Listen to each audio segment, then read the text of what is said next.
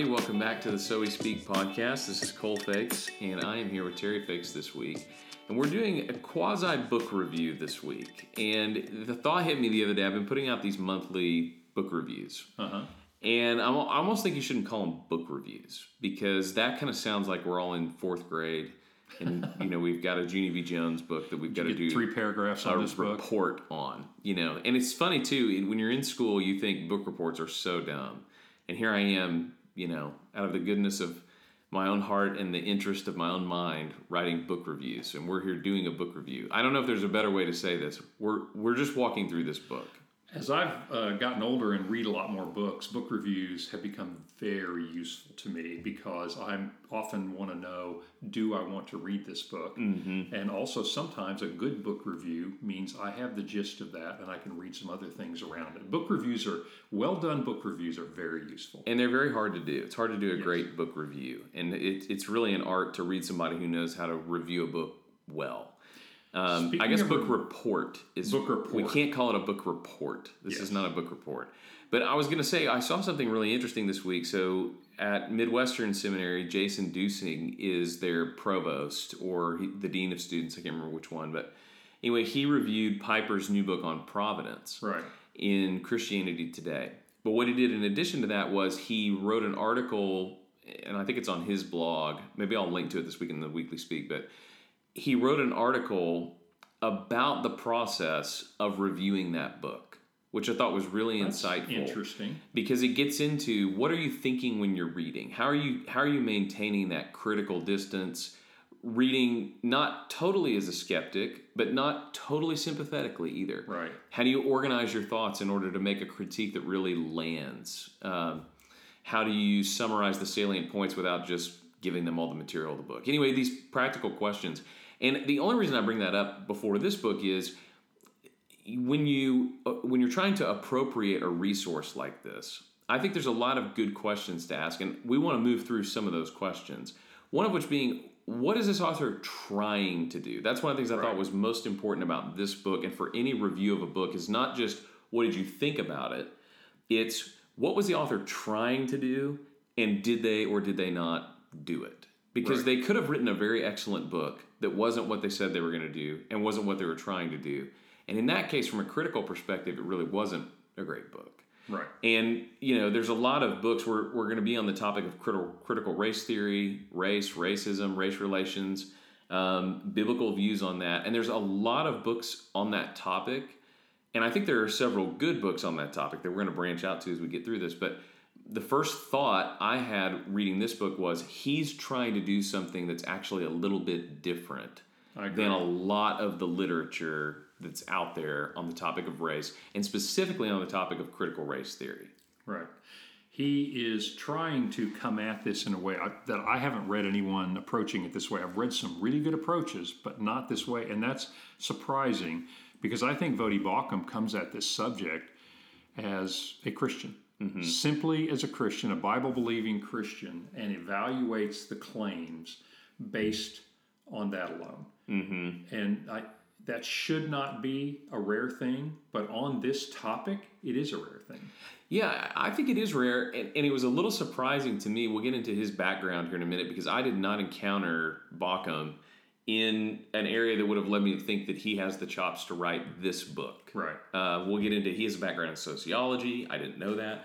I first encountered him as an apologist. Yes. You watch his videos, Probably best known his sermons, his some of his other books um, have been apologetics book, and he's very sharp, very bright, very forceful. Sometimes too too forceful uh, when he argues and debates and things, but. Um, he's coming from a standpoint of how do we apply a biblical worldview, a very conservative biblical worldview, to an issue like critical race theory. And I, I have read several books in the last couple of months, as I know you have as well, on this topic because I want to know what's going on. You know, I want to know what are people thinking. Um, and I'll tell you, in, in my last monthly book reviews, I, I had a short review on uh, the book Reading While Black, which is by Esau McCaulley.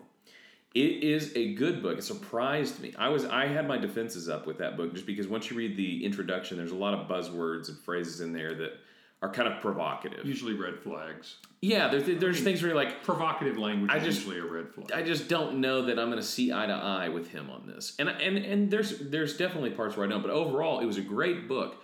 But it too, you have to know what it is that he's trying to do in this book. So in that book, he's not trying to write about the foundations of black theology or current issues as they stand and what we should do about them. He is trying to say there is a faithful way to read scripture that addresses the the present concerns of the African American, the black community.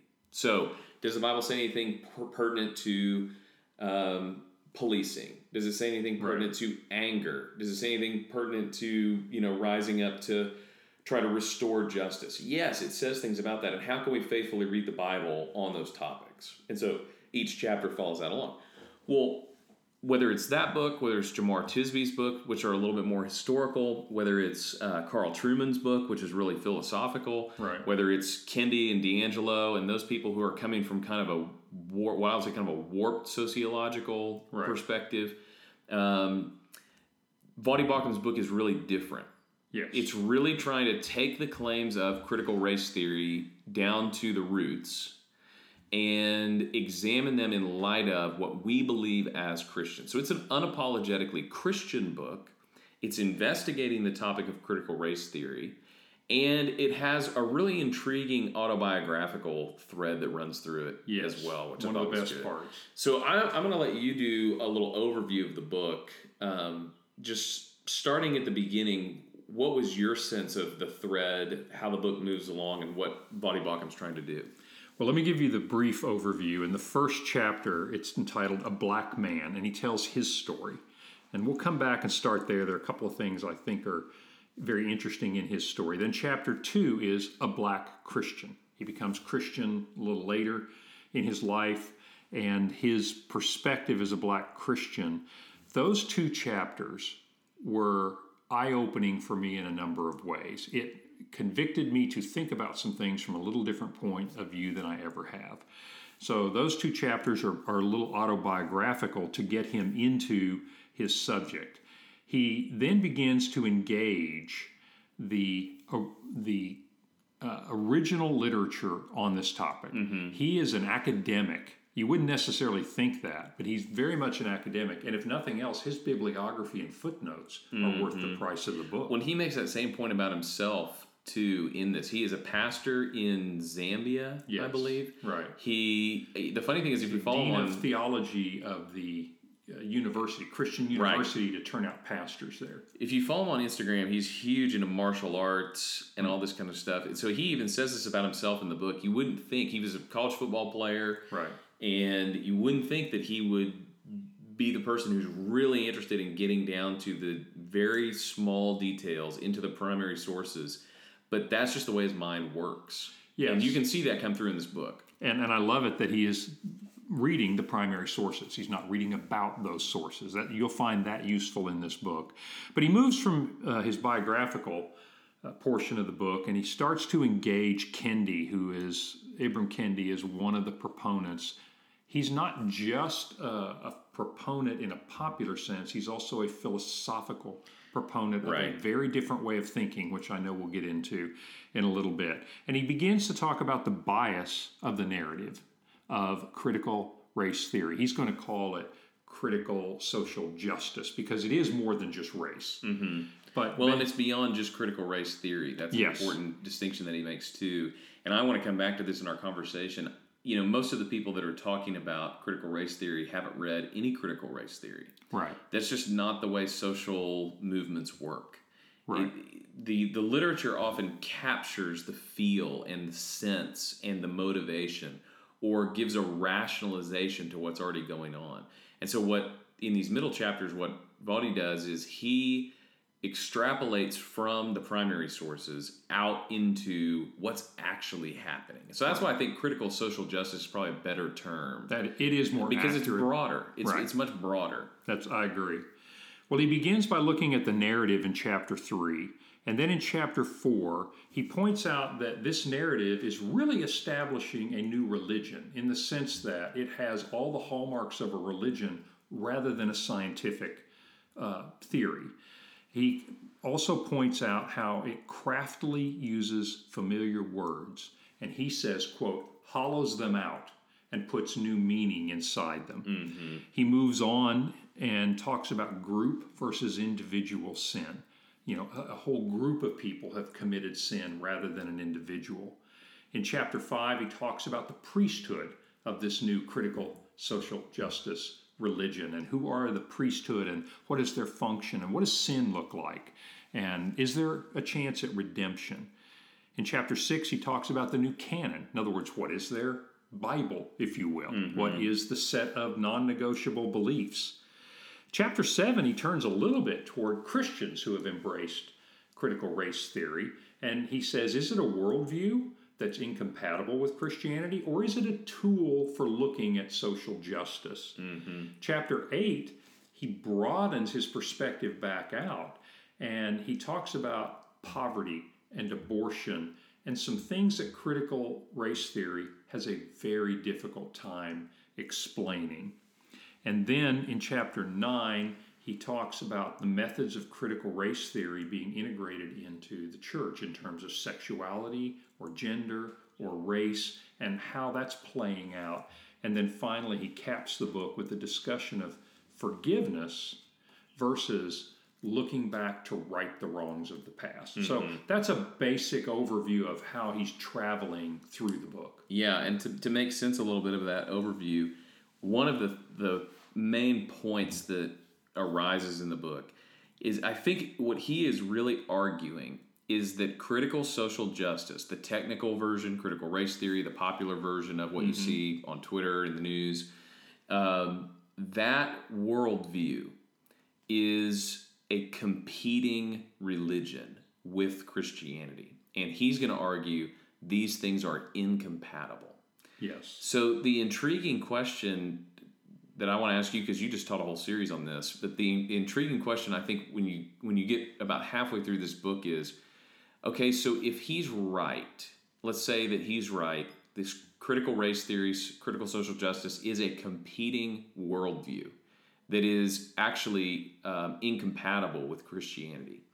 Where, and this is where the title of the book comes from, are the major fault lines? You know, what are the major differences that he's pointing to in terms of the Christian worldview and a critical race theory worldview. Because a lot of people, I bet, I bet several people listening to this are saying, "I'm not sold on that. I'm not. I'm not sold that these are truly incompatible."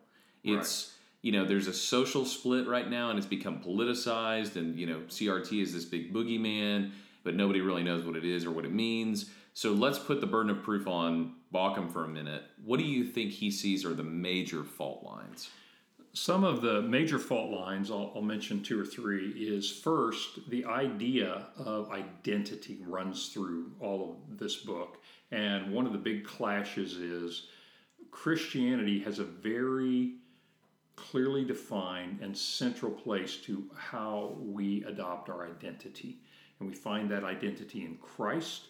We find it communally, but first we find it individually as we individually our old self is crucified and we are raised to walk in newness of life, as Paul puts it. Whereas in critical social justice, individual identity completely goes away. Mm-hmm. It is not a factor. I'm not saying if you ask someone who believed in critical race theory, do are people people and are they individuals? They would say yes, but that has no effect whatsoever on their view of history and the society and race problems.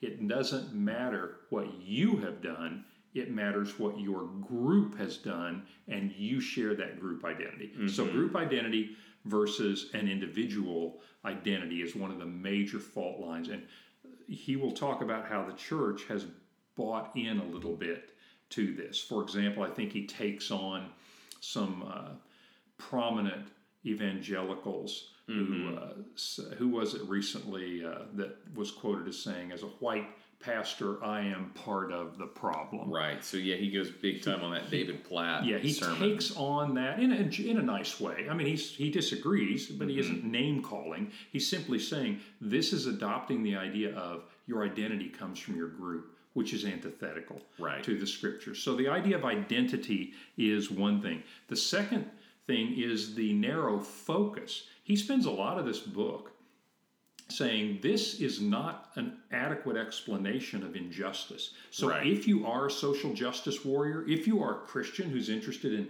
bringing justice to the world, which we all should be, he said this point of view completely leaves out narratives. For example, what about blacks that were raised like him in a in an area where he experienced some racism, but he was not taught to be a victim. He was taught to take responsibility. That critical race theory doesn't account for blacks like that. Critical race theory doesn't account for white people who are poor who've experienced uh, discrimination and oppression as well. It doesn't account for that at all. And so he begins to point out how true social justice is not captured in CRT, it's captured in Christianity. And then the third one I would mention and kick it over you to talk about this a little bit is fundamentally critical social justice because of its reliance on identities and because of its focus on a narrow set of oppressors and oppressed is a segregationist philosophy. Mm-hmm. Let me give you the simple answer. If you look at our nation and you say the way we're approaching racism now, is it uniting us or dividing us? It is dividing us. And anti racism is inherently segregationist. If you hearken back to a more Christian approach, a more biblical approach with, say, Martin Luther King in the civil rights movement, that was an integrationist movement. Right. He didn't say pay reparations. He didn't say you're white, therefore go get sensitivity training. He didn't say, as Robin DiAngelo, all whites are racist and always will be. He said, I long for the day when the color of your skin is not what binds us together, but the content of your character. Right. And so, segregationist, dividing versus uniting. So, I'll stop there. Yeah. Those are some of the fault lines. Well, I think this is the big. I think this is the big um, point of entry for the church into this debate. Uh, and you know, I think that there's a lot of there's a lot of rhetoric around in the church and against the church, and of course, we have a whole cottage industry of people now who claim to be in the church but make their living bashing the church. And so, in the mix of all of that, it's gotten really confusing as to what are the specific differences between you know a Christian version of racial justice Right. and a anti-racist and what Baucham is claiming is an anti-Christian in, in the sense that the worldviews are opposed to each other They are. kind of vision of of justice and I think one of the things that's so um, pernicious is we don't have much sense of history especially in the evangelical church when it comes to how racial justice has been um, fought for along Christian worldview lines and so I, I was really uh, discovering this last semester when I was teaching an ethics class. And one of the lectures that I did was at the ethics of race, because I think that there's few things more relevant to have our college students be thinking through than racism and the ethics behind racism. So we covered all these ethical systems. And um, you know, I wanted to talk about how this applies. And so, what I did was I, I had the students read um, Martin Luther King Jr.'s letter from Birmingham jail. Yes. And I think that that document is one of the most significant. Um, it's it is one of the most significant documents in American history in terms of the the crossroads between race and religion Yes. because that that letter is not just an open letter to America.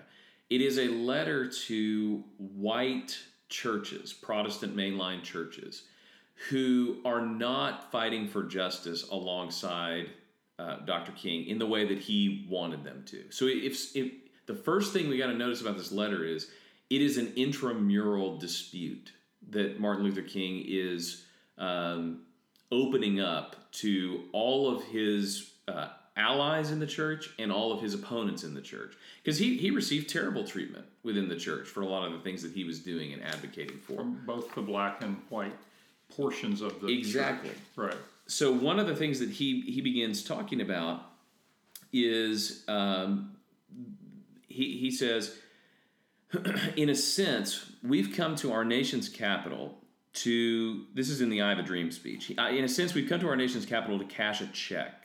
When the architects of our republic wrote the magnificent words of the Constitution and the Declaration of Independence, they were signing a promissory note to which every American was to fall heir. This note was a promise that all men, yes, black men as well as white men, would be guaranteed the unalienable rights of life, liberty, and the pursuit of happiness. You know, we think of that speech because of the quote, I have a dream, Right. which I've, I've heard was an impromptu hmm. part of the speech. Well, it was rhetorically well done. This is probably substantively more important. Right, because what he does there is he links not only the founding of America, the American ideals of the founding, but he also, in the letter to Birmingham from Birmingham jail, links his Christian faith in such a way that these things can actually work together towards an achievable goal.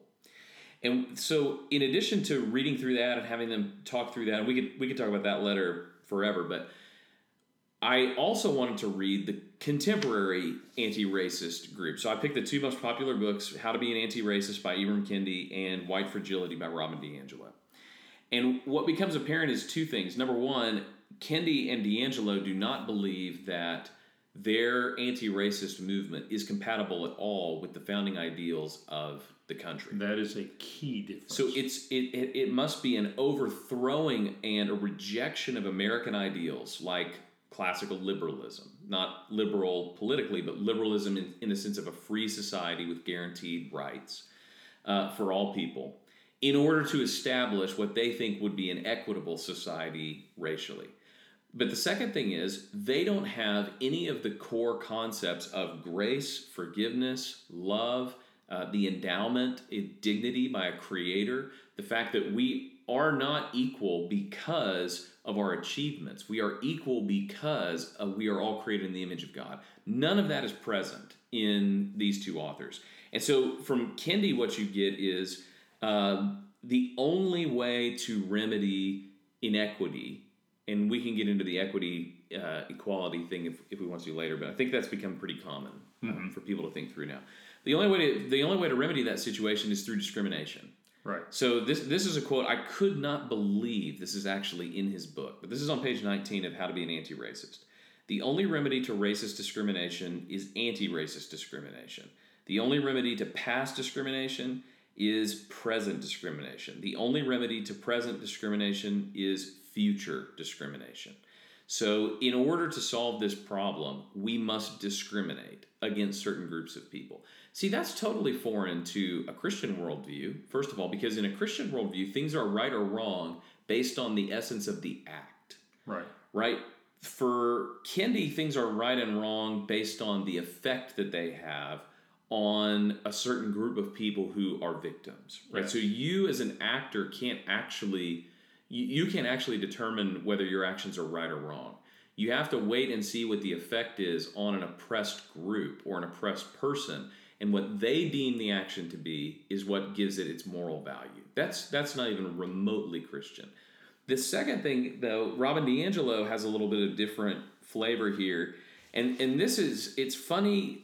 You read her book, and she talks about how all white people are racist right a white identity is an, a, a positive white identity she says is an impossible goal white identity is inherently racist. White people do not exist outside of white supremacy. That's page 149 then you find out that robin diangelo is white right? If you look up her picture you mm-hmm. look up that she is white. And and then you read that white people do not exist outside of white supremacy. And you realize okay there's another aspect of this too which is there is a determination right? These people are determinists.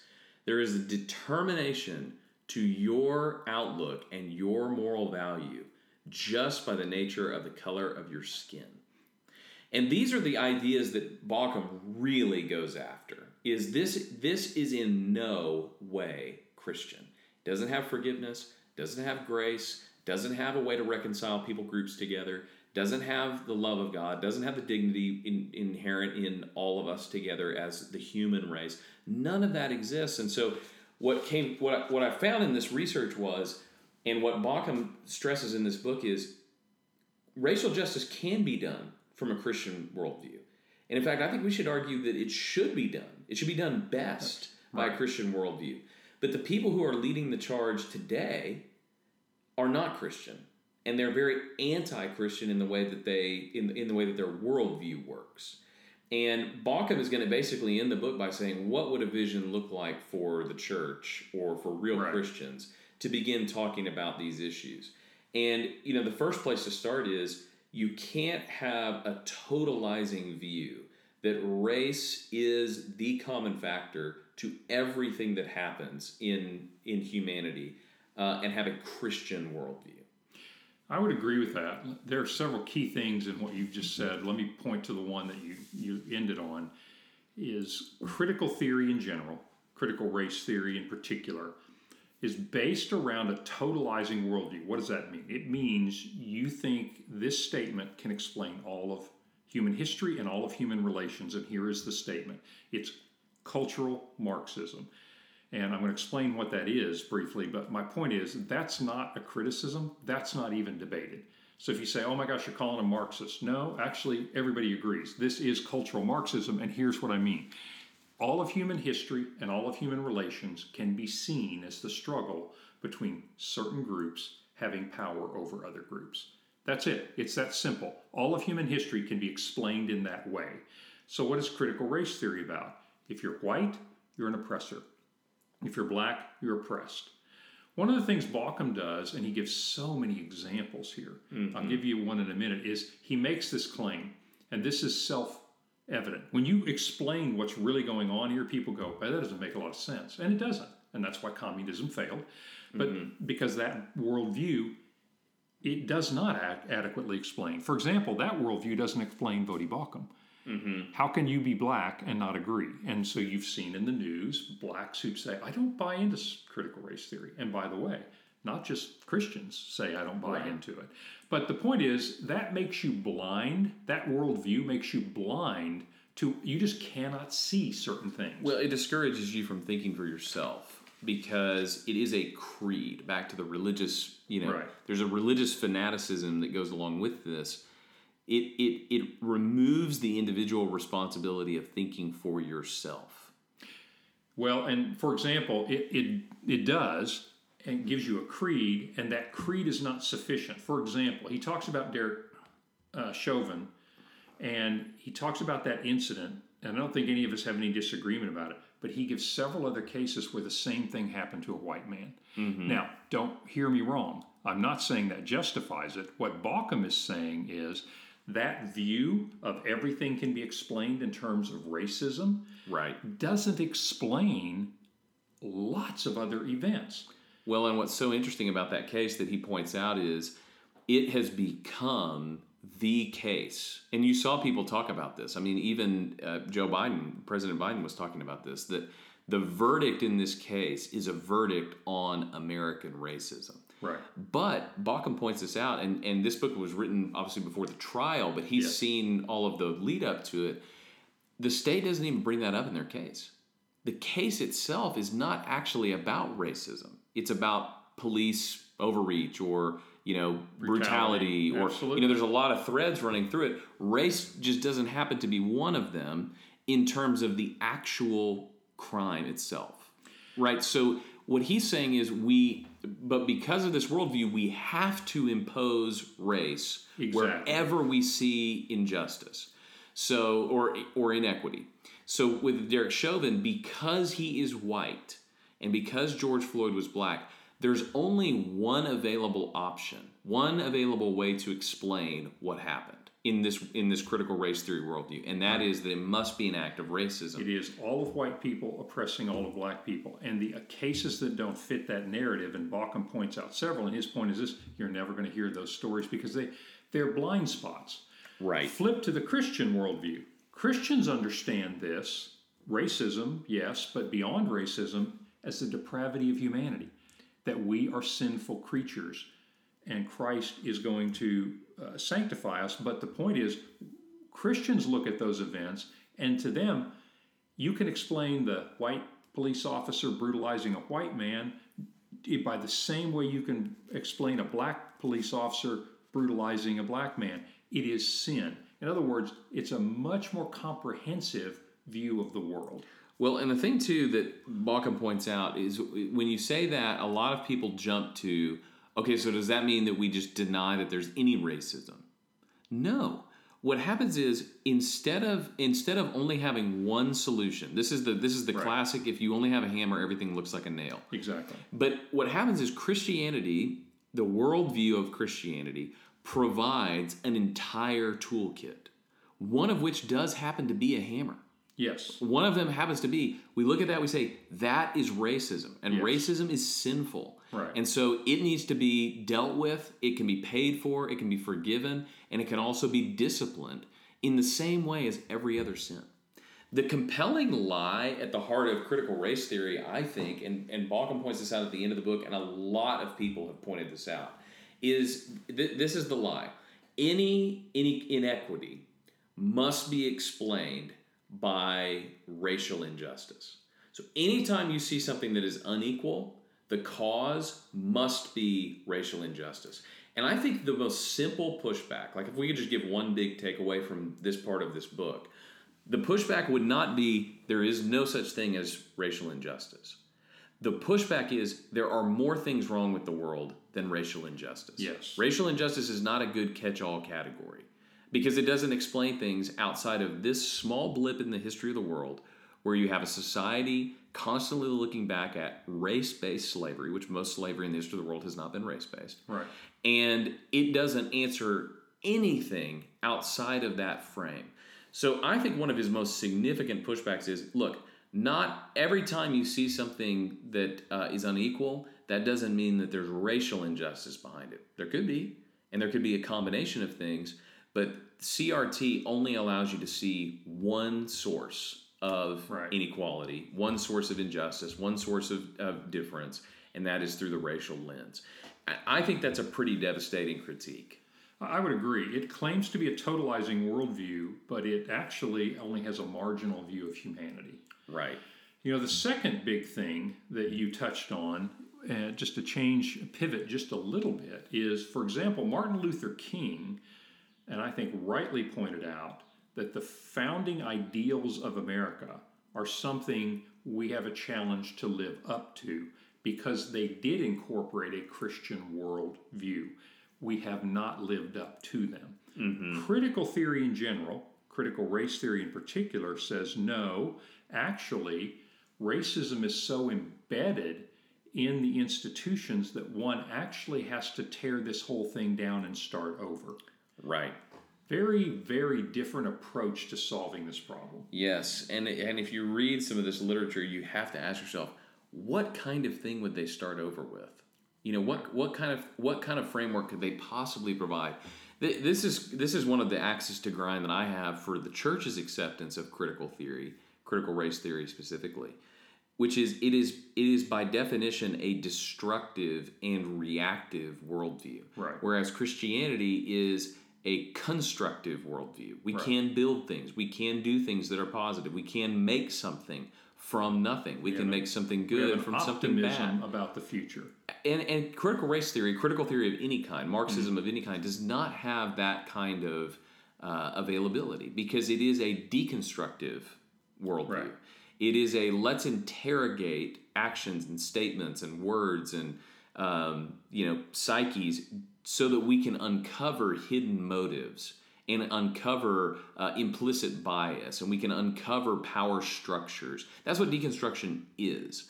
And this particular kind of deconstruction is let's look beneath every motive of every action and every statement to find the embedded racist angle that's behind it Right.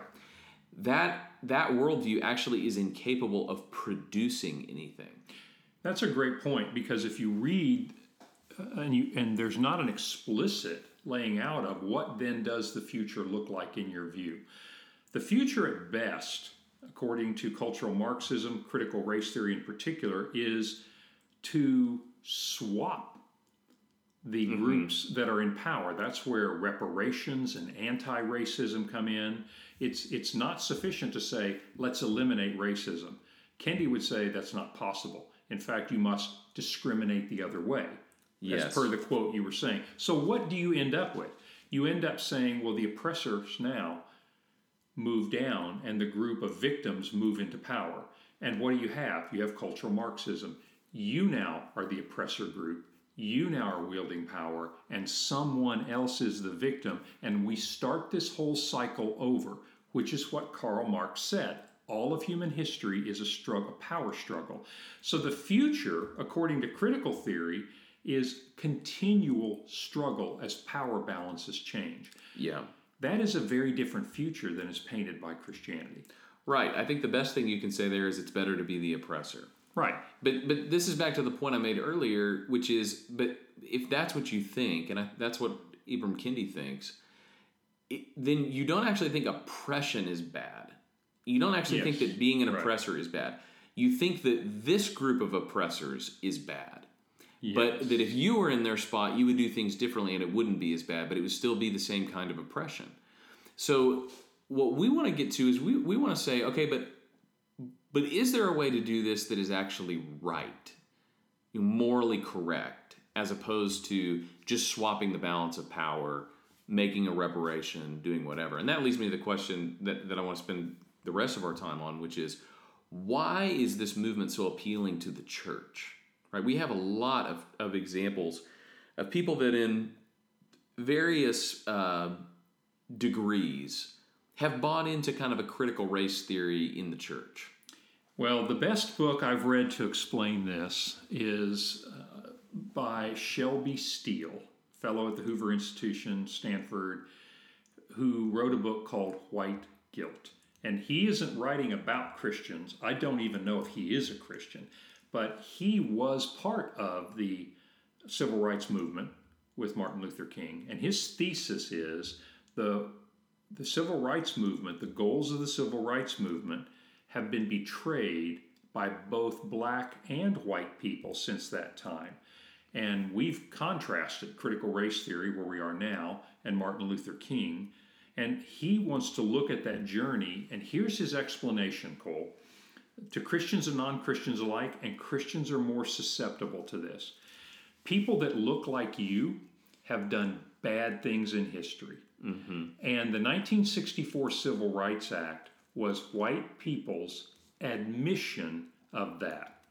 But instead of being healing, which he saw as the promise of the civil rights movement, black people instead realize white people just admitted their guilt. Mm-hmm. And I can have power by playing on my victim status. Right. And so for 50 years, instead of taking that to move forward, for example, he would say this is a far less racist country than it was 50 years ago. Nevertheless, he would say black people act more like victims than they did 50 years ago. Wow. And his point is it's a, it's a brilliantly written book. And you may or may not agree with his thesis, but I think you'll find his facts very persuasive. Mm-hmm. Is that blacks have fallen back into because of some of their leaders and because it's it's an easier way out is I can get things from white people by playing on their guilt. Right. Christians have a more sensitive, by and large, I'm, I realize I'm painting with a broad brush. Christians are more sensitive to the accusation of having done something wrong, have a natural desire to repent of it, and I believe, and he would agree, fall more easily into this white guilt. That's a personal opinion, and I found that book to be one that's well worth reading. Mm-hmm. That's compelling because I think what it gets to is a fundamental condition of the human heart that the Bible tells us is there, but that our our secular culture does not accept as true. So we still have a secular culture that believes that hum- humanity is inherently good mm-hmm. and has been socialized into doing bad things. Right. Christians do not believe that. Christians believe that you actually were born with an internal sin problem. Mm-hmm. And everybody's sin put together means that we do bad things as groups as well. But you can never get away from the fact that you have an individual responsibility for your own sin and that that is actually the greatest problem that you face is that you are warped because of your sin. Right. So, when it comes to how to get rid of that sin, we, because we're created in the image of God, have a sense of how this works, right? You have a problem, you confess, you can be forgiven, you can be set free, you can be reconciled back to God. That's what the gospel is. But the problem is when you have this impulse, right? We know that we are sinful. And as Christians, we believe this. No matter how much you may, um, no matter how much you may uh, downplay or ignore your feelings of the conviction of your own sin, it's there. And what happens is if you downplay that, you have this sense of guilt, but you don't have a savior. Right. Then you don't. You have a huge reservoir of guilt that you don't know what to do with, and that we think that this is a fundamental part of the human condition. And societies can take this on too, because, like you said, um, you know there are big instances of societal sin. Right. People, people that look like you, people that live in the same place that you did, people that you're related to, Right. you, you know, being pr- the primary culprit here, have done bad things, and you want somebody to atone for it. Now, what is also true is we have a sense of biblical justice, which is in the end, God is going to make things right. And people who have done bad things are going to be punished. And uh, God is going to have justice over the evil one. So, both of these things combined, we're looking for someone to atone, and we're looking for someone to be the scapegoat. Right? We're looking for someone to be atoned on. and I think one of the things that happens in the church is we get this. There is a Savior, and there is right and wrong, and there is going to be justice. And then we let other people tell us what those words mean Right. in a certain context. So, in critical race theory, for example, or in the critical social justice world, you have an original sin, which is racism. You have a um, you have a sense of justice, which is every act of racism ought to be punished. You you might need to make reparations. You might need to confess. You might need to do all those things. The problem is you don't have any absolution. You don't have any real forgiveness. You don't have any concept of grace.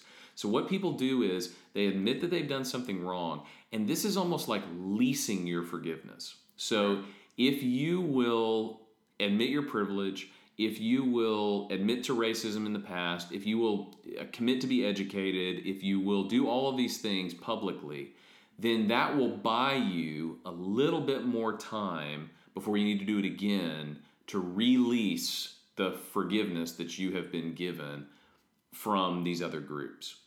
And it's pretty easy from that description to see why people are really frustrated at each other. That's not a way that a society is going to work well because you have the people who are constantly doing that who are never actually getting the forgiveness that they seek. And you have the group of people who are imposing that through victimhood, which this is really the crazy part of it, through their own victimhood, perpetuating their own victimhood, who are never getting the justice that they really desire. Right. And that's a big societal issue, I think. That's why there's far more pushback to critical social, justice theory, critical race theory, than just Christians. In fact, it's growing from sociologists, scientists, public intellectuals. It, this point that you just made, leaving religion completely out of this, this won't work. Mm-hmm. This worldview is so very flawed that it will not lead to any kind of human thriving. And you're Right. starting to see more arguments from that point of view. As usual, the church is trailing some of the culture in that regard, and the church is, is still seeing critical race theoretical ideas coming into the church. And you see people trying to seek absolution when the best you can get is a very temporary postponement. It's the idea of uh, which we do not uh, think of, and that is penance. Mm-hmm. Is one must pay perpetual penance for sins committed in the past for people who look like you. Baucham, by the way, coming back to the book, ends uh, when he starts talking about forgiveness uh, at the end and the idea that there isn't, uh, for you know, forgiveness is a real thing from a Christian point of view, not from critical race theory. And here's his point the way forward is forgiveness of what has happened in the past, not, and this is a quote, groveling over historical dirt. Groveling over historical dirt and continually admitting uh, wrongs is never going to get you past that. Mm-hmm. Whereas forgiveness is, in his view, the only thing that can get us right. past this as a society and as individuals. You know, I want to bring in another book here that I think is really helpful, and I, I want to do a podcast on this book as, to, uh, as well once we. Uh, when you finish when, your book report? When I finish my book report, uh, which is Carl Trueman's book, The Rise and Triumph of the Modern Self which I think is probably one of the most important books of the decade. And it is not an easy read, but very profound. Well, and I did see that coming out in the spring, so early 2022, there is a shorter version, less technical version of this book. So this this book, I don't want to sound like, oh, you couldn't possibly read this book. It's just, it, it really is a commitment. It's over 400 pages. It's very philosophical, and it's pretty technical. Um, but but it's worth the read. And I think anybody who sits down and says, you know, I'm going to commit the next month to reading this or next two months to reading this w- will be blown away. But I am also thankful that Crossway is producing a shorter, about 200 mm-hmm. page, less technical version that you can read through. That's a lot easier to talk about, be right. a lot easier to give to somebody and meet, you know, every week or two and talk about it.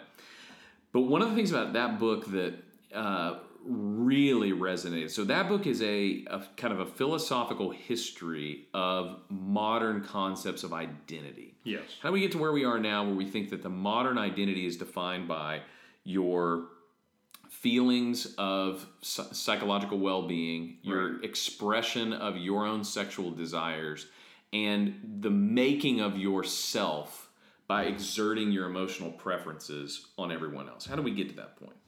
And it, in some ways it's it's a meditation on the the transgender phenomenon. How did we get to a place where we all know what the sentence "I am a male trapped in a female body" means?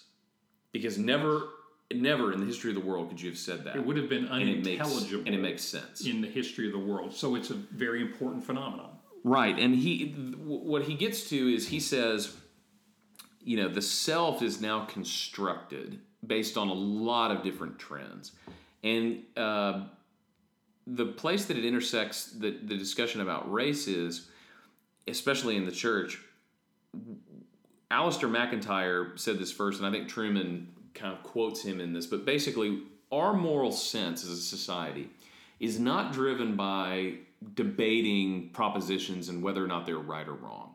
Right. It's by asserting our moral preferences onto other people. Right. So if morality is defined by my subjective sense of therapy, basically, whatever gives me mental well being, um, which he would call emotional preferences, then number one, it's completely and totally unpredictable to everyone else. And two, it doesn't have to accord with reality at all. And to interject here, that's why, on a practical level, if you hurt my feelings, you are morally wrong. Right. It comes from this very idea. And that's the perfect segue into why I think this is a huge issue for the church. So the church has bought this hook, line, and sinker. I mean, because it is so close to some of the things that we actually do believe. Mm-hmm. So you have churches now, you have kind of a quasi Christianity now who has defined sin and injustice and grace and forgiveness all along the lines of that emotional preference rather than along the lines of what God has actually said in His Word. So that's why it's hard for Christians to say something like homosexuality is sinful. It is sinful, right? That's it's it's hard to say. Even check yourself when you say that now because you think, what would people think if I said that? Right. But that's the point. The Bible says that categorically. You know, in the same way it says racism is sinful. Yeah. Categorically. You can find that all over the Bible. It is, they don't use the word racism, but you can find this all over the place in the Bible. Right. This theme that racism, looking down on someone, thinking they are less of a human being, denying the image of God in them because of their skin color, is right. wrong. This is not a question. What is a question is the pressure from from people who are playing against whether it's victimhood, whether it's psychological trauma, whether it's hurt, whether it's triggering, you know, whatever these things are that are subjectively defined, and imposing that on Christians and saying, no, that is really what sin is. So Kendi has an interesting quote in in his book. He he thinks that he is a Christian, um, I think we can safely say, and I'm not just saying this personally, I think biblically speaking, we can safely say that if this is it, then he is not a Christian. Right. Uh, because on Easter, he he tweeted uh, that the great promise of Christianity is that we can atone for ourselves. That's not Christian. In the book, what he says is um, he asks his he, he asked his dad one time what it means to be a Christian. He says, A Christian is one who is striving for liberation. See, this this is where we've gotten really wonky in the church. Liberation is a Christian uh, value. Liberation from sin, liberation from some, some kinds of oppressors, liberation from the slavery of sin, liberation from actual slavery. There are a lot of kinds of liberation in uh, the Bible.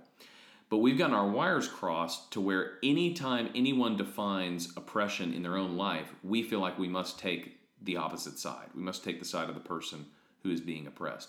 But not all not all kinds of oppression in our society are biblical oppression. Right. So what we've done is we've used these terms and we've adopted this mindset where we have this floating subjective definition of who has been sinned against. And we as Christians say, well, we have to be against sin and we have to be with the people who have been sinned against. But it turns out the categories are crossed. And so we have a lot of people in the church trying to do the right thing, and I commend that. Um, and by doing that, they've smuggled all of this critical race theory into their church as the new way of seeing what is sinful and not sinful, as opposed to the Bible defining what is sinful and not sinful. Right. Baucham puts it this way when he's talking about Kendi's book. He quotes him in this, but Baucham says this I believe as a Christian, our number one agenda is to see people delivered from the penalty and power of sin. And the way the church I, I serve in says it is to help people find and follow Christ. And, and I think that's a very biblical mm-hmm. point of view. Doesn't mean there aren't other things that we will do, but if you said, What are we, what did Jesus charge us with? is to help people find and follow Christ, or as Baucham says, help take them to Jesus and he will deliver them from the penalty and power of sin. On the contrary, here's a quote from Kendi The job of the Christian is to liberate oppressed people from their oppressors it really takes some something that's a, a, that's a subset of what Christians will do and makes it the main thing, and you lose the gospel. Well, I want to say this bluntly: if you get to decide what oppression is, Right. uh, eventually God becomes an oppressor. Right. Because the biggest problem right now in the church is we're unwilling to say no to anything. And God has laid down there are certain things you must say no to. It's the only way to be healed from them, actually. Right. Uh, you must say no to sin. You must confess that, that you are wrong in the way that you're oriented towards God and towards the world outside of Christ. Yeah. Whether it's your pride or your greed or whatever it may be, our self-centeredness, all those things are oriented uh, wrongly toward God, and there's no amount of rationalizing in a biblical point of view where I can justify that. Right. And so doing things that are sinful, and then when someone says that they're sinful, you say that you're being oppressed, that's not a Christian category. Right. That, like I said, if that's the way you view things, if you get to decide that anybody who disagrees with you is oppressing you, then soon God becomes an oppressor. Right. And this is this is back to the point of I have a lot of compassion for the ways that the church is trying to solve this problem, um, even in misguided ways. Because at the end of the day, we do want to bring people to Christ, and we want to help people that are in need Yes. and we want to make the world a better place. You know, these are these are not opposed to the gospel, but they're downstream from the gospel. And uh, the critical race theory swaps the order. Right. In fact, it kind of erases the whole God part of this in a lot of Right. ways. But it basically says if you want to make the world better, then you have to do this. You have to be an anti-racist. And uh, as Christians, we should be pretty confident to say we do want to make the world better, and we aren't going to do it that way. Right. Exactly. So, your closing thought from Baucham, I can see a lot of people disagreeing with him. Of course, he is a little bit inflammatory sometimes, but you can't really dismiss his work because it's really well researched, it's well argued, it's his own experience for parts of it, but uh, most of it is based on what people are saying and writing and doing. It's hard to argue with a lot of his conclusions. What's your what's your response to Baucham if you have one? Well, the problem that I think if you disagree with Baucham is getting beyond just saying, I disagree with Baucham. That gets no one anywhere. And the problem that you're going to have to face is Baucham is laying out a case based on what critical race theorists say. He's not building a straw man. He's also pointing out things in reality, facts. So if you want to engage Baucham, you can't just call him names, can't just call him an Oreo. I mean, this happens, but the point is there's no intellectual integrity in just calling him names. The problem is he's not building a persuasive case. He's trying to build a logical case to say, look at these these events and explain them through critical race theory. It can't be done. People have to uh, take Baucham on the terms of evidence mm-hmm. and argument rather than the are the basis of feelings and mm-hmm. emotivism. Mm-hmm. And to the extent that you do not, is the extent that we failed to engage mm-hmm. Right. And the problem is most people are still, still believe that truth is conformance to reality, even though in critical race theory, truth is how you perceive the right. way things are happening. Yeah, I think Baucham is persuasive. I think he is bombastic. He loves a good fight, and that will deter people mm-hmm. from reading it. But I agree with you. You can't just say, I don't like this. You got to say, what do you disagree with? Right. What's he off base on here? And you may not like his approach. I, I think his his approach is fine. I, have read books by Baucham that are a lot more aggressive than this one. I was kind of surprised that here he's a little bit toned down from what he usually is. Right. Um, you know, my thought going away from this book, and I'll let you have the, the last word on this, but my, my thought going away from the book was I do wish we were in a place as a church where we were, and I think this is true some places, so I don't want to discount this, but I do wish we were at a place in the church where we were strong enough in our own sense of what we've been called to do with respect to racial justice that we didn't have to be guilted into the critical race theory of people like Ibram Kendi and Robert DiAngelo. Right. I just wish we can articulate, we do believe that Christians understand um, God's design for human beings to live together, and we do it imperfectly. But we also have been called to disciple all the nations. So at the end of time, there's going to be every tribe, every tongue, every nation. This is the big reconciliation effort. Right. And we should be confident enough in that that we start that by doing what God says. We can we do the Great Commission. We go and we share the gospel and we teach people to obey. And as we do that, we do expect that by living by the Spirit, we're going to bring racial reconciliation, among other things, to our world.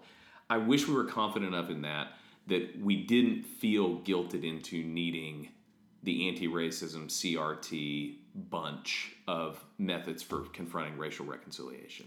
I would jump off of that and have a very similar conclusion. The gospel is powerful because it does not use the categories of the world, it does not use the definitions of the world, whether it's love or sin or whatever. It brings God's revealed definitions of reality to the world. The church will quickly, quickly cease to be relevant at all if we begin adopting the categories and the definitions and the ideas of the secular world, in this case, critical race theory. If we try to influence the world through the language of critical race theory, we will have lost the entire power of the gospel and we will